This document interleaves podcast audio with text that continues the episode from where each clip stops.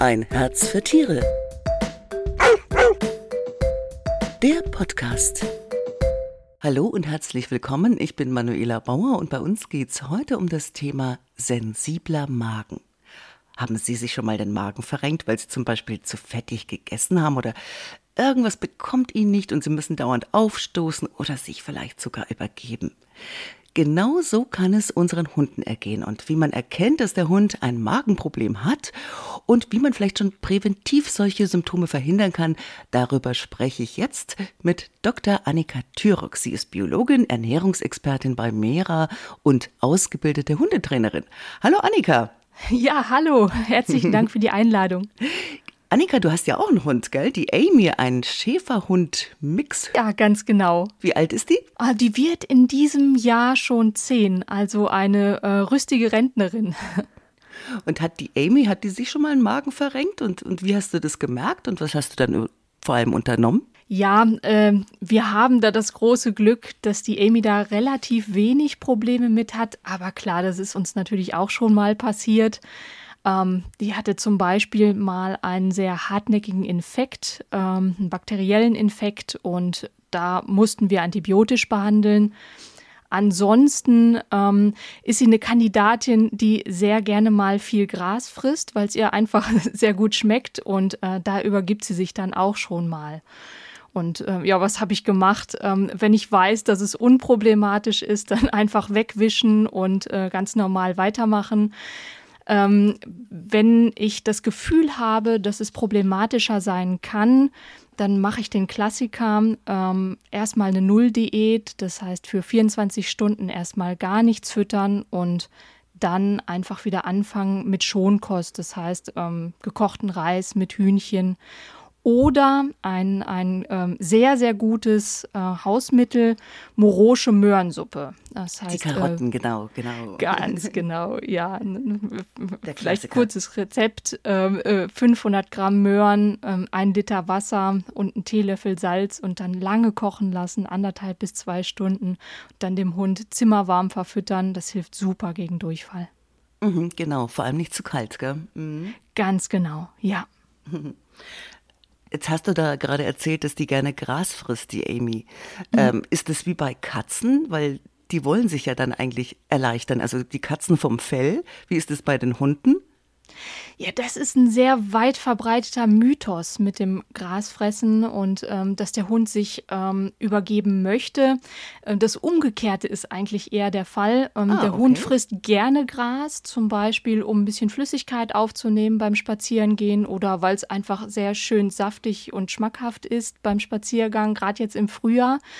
Und wenn sie dann zu viel fressen, dann übergeben sie sich, damit es eben nicht zu einem Darmverschluss kommt. Wenn jetzt so ein Büschel Gras in den Darm kommt, dann kann es natürlich auch zu einer Verstopfung kommen. Und bevor das passiert, übergibt der Hund sich. Kommen wir zum sensiblen Magen zurück.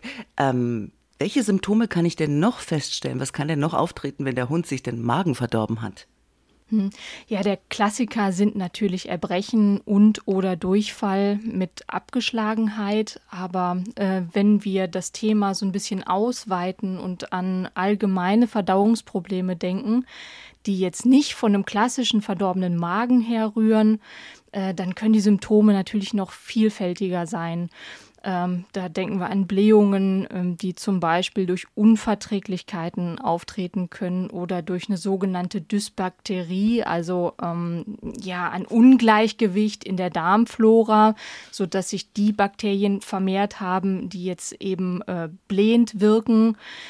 Oder wir haben wiederkehrende Durchfälle oder eine Übersäuerung, die sich dann in Aufstoßen oder im Schlecken, also über die Lefzenlecken des Hundes, manifestieren kann. Solche Symptome, die sind ja dann eher, sag ich jetzt mal, akut.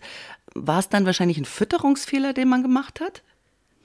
Nicht zwangsläufig. Es kann, wie gesagt, auch der Magen-Darm-Infekt sein. Das wären dann auch akute Symptome. Aber das Problem kann natürlich auch von Fütterungsfehlern herrühren.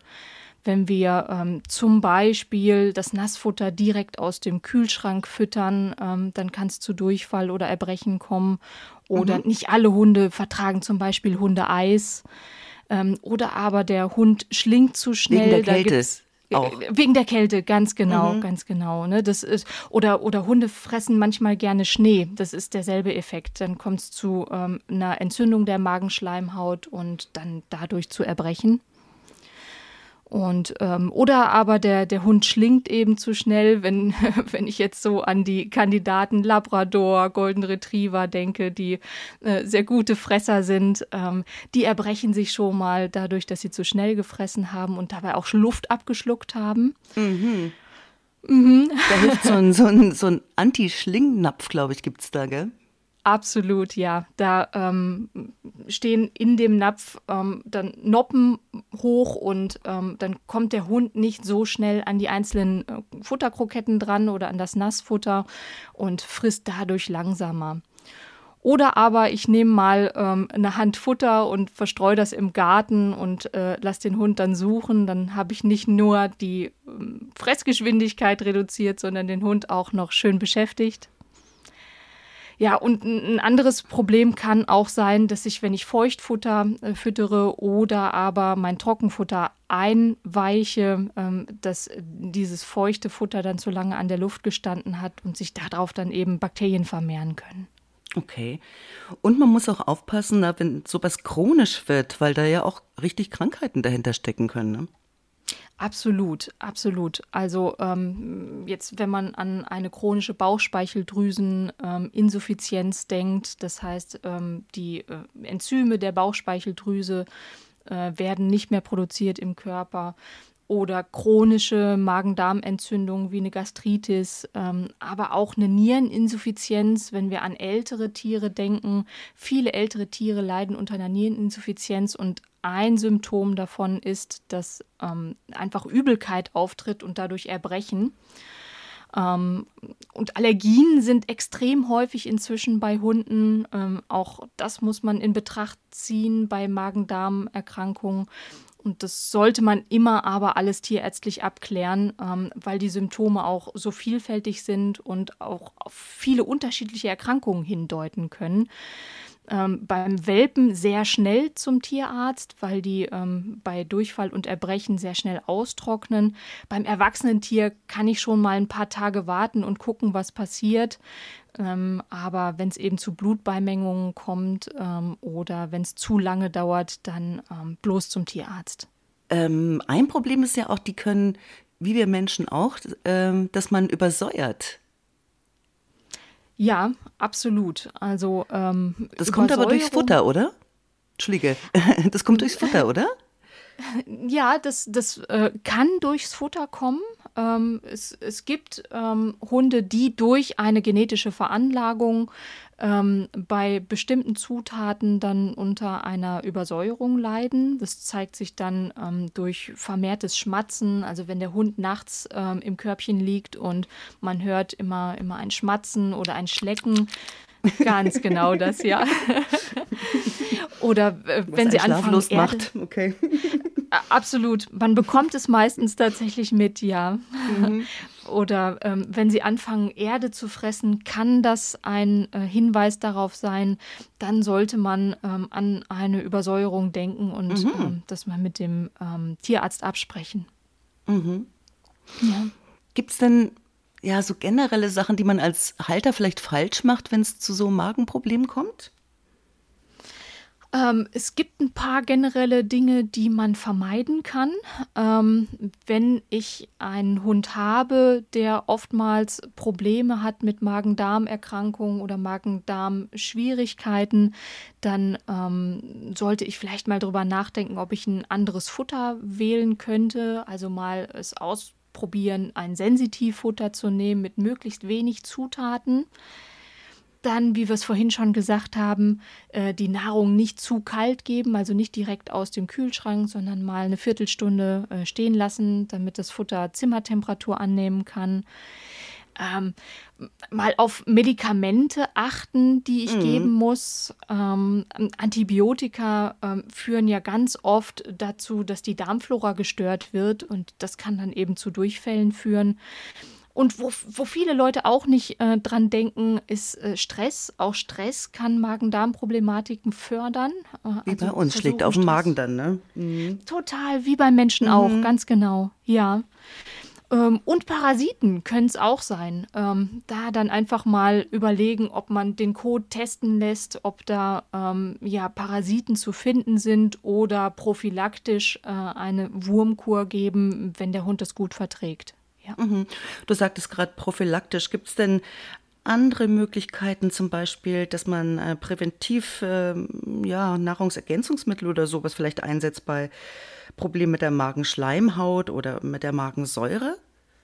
Ja, die gibt es definitiv. Okay. Wenn es nicht so stark ausgeprägt ist, die Problematik, komme ich vielleicht mit Hausmittelchen zurecht? Die Kartoffel ist da der Klassiker. Die Kartoffel ist ja kaliumhaltig und Kalium führt dazu, dass der Säure-Base-Haushalt eher in Richtung basisch geschoben wird. Das kann ich mal in erster Instanz ausprobieren. Bei Durchfallerkrankungen gibt es wirklich sehr gute Präparate. Da hat Mera auch was im Portfolio. Das ist das Mera Plus Gastro. Da sind probiotische Darmkulturen mit drin, die die Darmflora dann wieder gut aufbauen, wenn zum Beispiel Antibiotika über einen längeren Zeitraum gegeben wurden. Mhm. Und ich glaube, wenn man so ein Sensibelchen hat, dann ist vielleicht auch ganz gut, dass man kleine Rationen gibt. Ne? Lieber mehr und öfter, meine ich, und aber kleine Rationen. Total, total. Okay. Lieber mehrere kleine Portionen verfüttern, vielleicht zum Abend hin eine größere einplanen, damit der Magen über die Nacht nicht so schnell leer wird. Das ist nämlich bei den Hunden, die morgens, wenn sie aufstehen, Galle erbrechen, ist oft eine gute Möglichkeit, dann abends noch mal ein bisschen mehr zu füttern, um ja eben diesem leeren Magen vorzubeugen.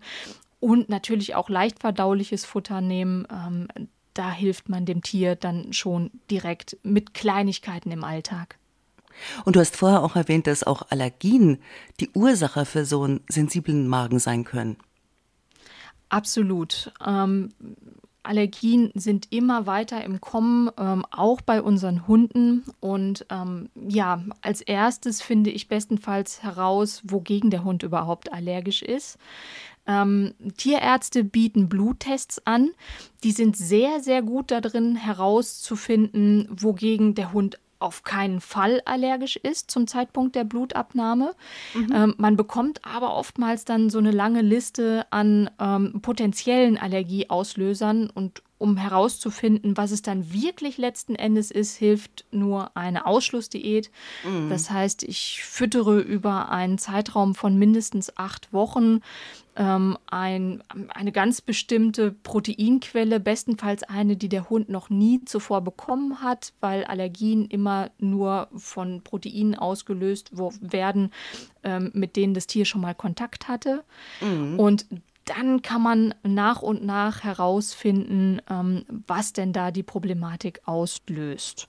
Mhm. Und was die Fütterung angeht, würde ich dann auf ein Produkt umswitchen, was dann wirklich nur eine Fleischquelle und eine Kohlenhydratquelle hat und wenig andere Zutaten.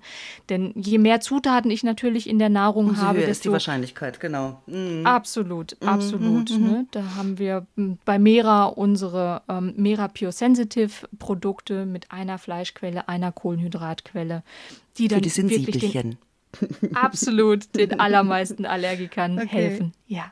Jetzt hast du vorher ganz kurz die Kartoffel erwähnt, weil was die wenigsten jetzt glauben, gell, so ein Betttupferl kann nämlich auch ganz gut sein, so in Form von einer Kartoffel oder ein Stück Leberwurst und Brot mit Butter oder so, ne?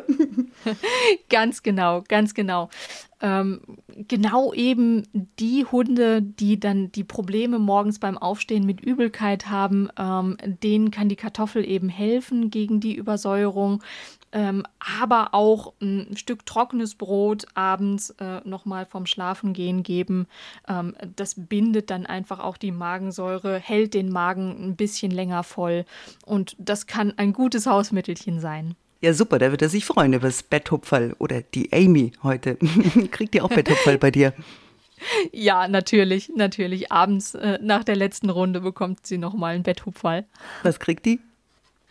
Die bekommt unsere Mera Goodie-Snacks. Goodie-Snack, Gute-Nacht-Snack. Ganz genau. Ja, vielen Dank, liebe Annika Thyrock. Und wenn Sie noch mehr über sensible Hundemägen erfahren wollen, dann lesen Sie doch die neue Partnerhund, die ist jetzt am Kiosk. Und bei uns sind als nächstes am 26. Mai die Katzen dran, da geht es um Naturheilkunde. Und am 9. Juni sind wir schon voll im Urlaubsfieber mit unseren Vierbeinern.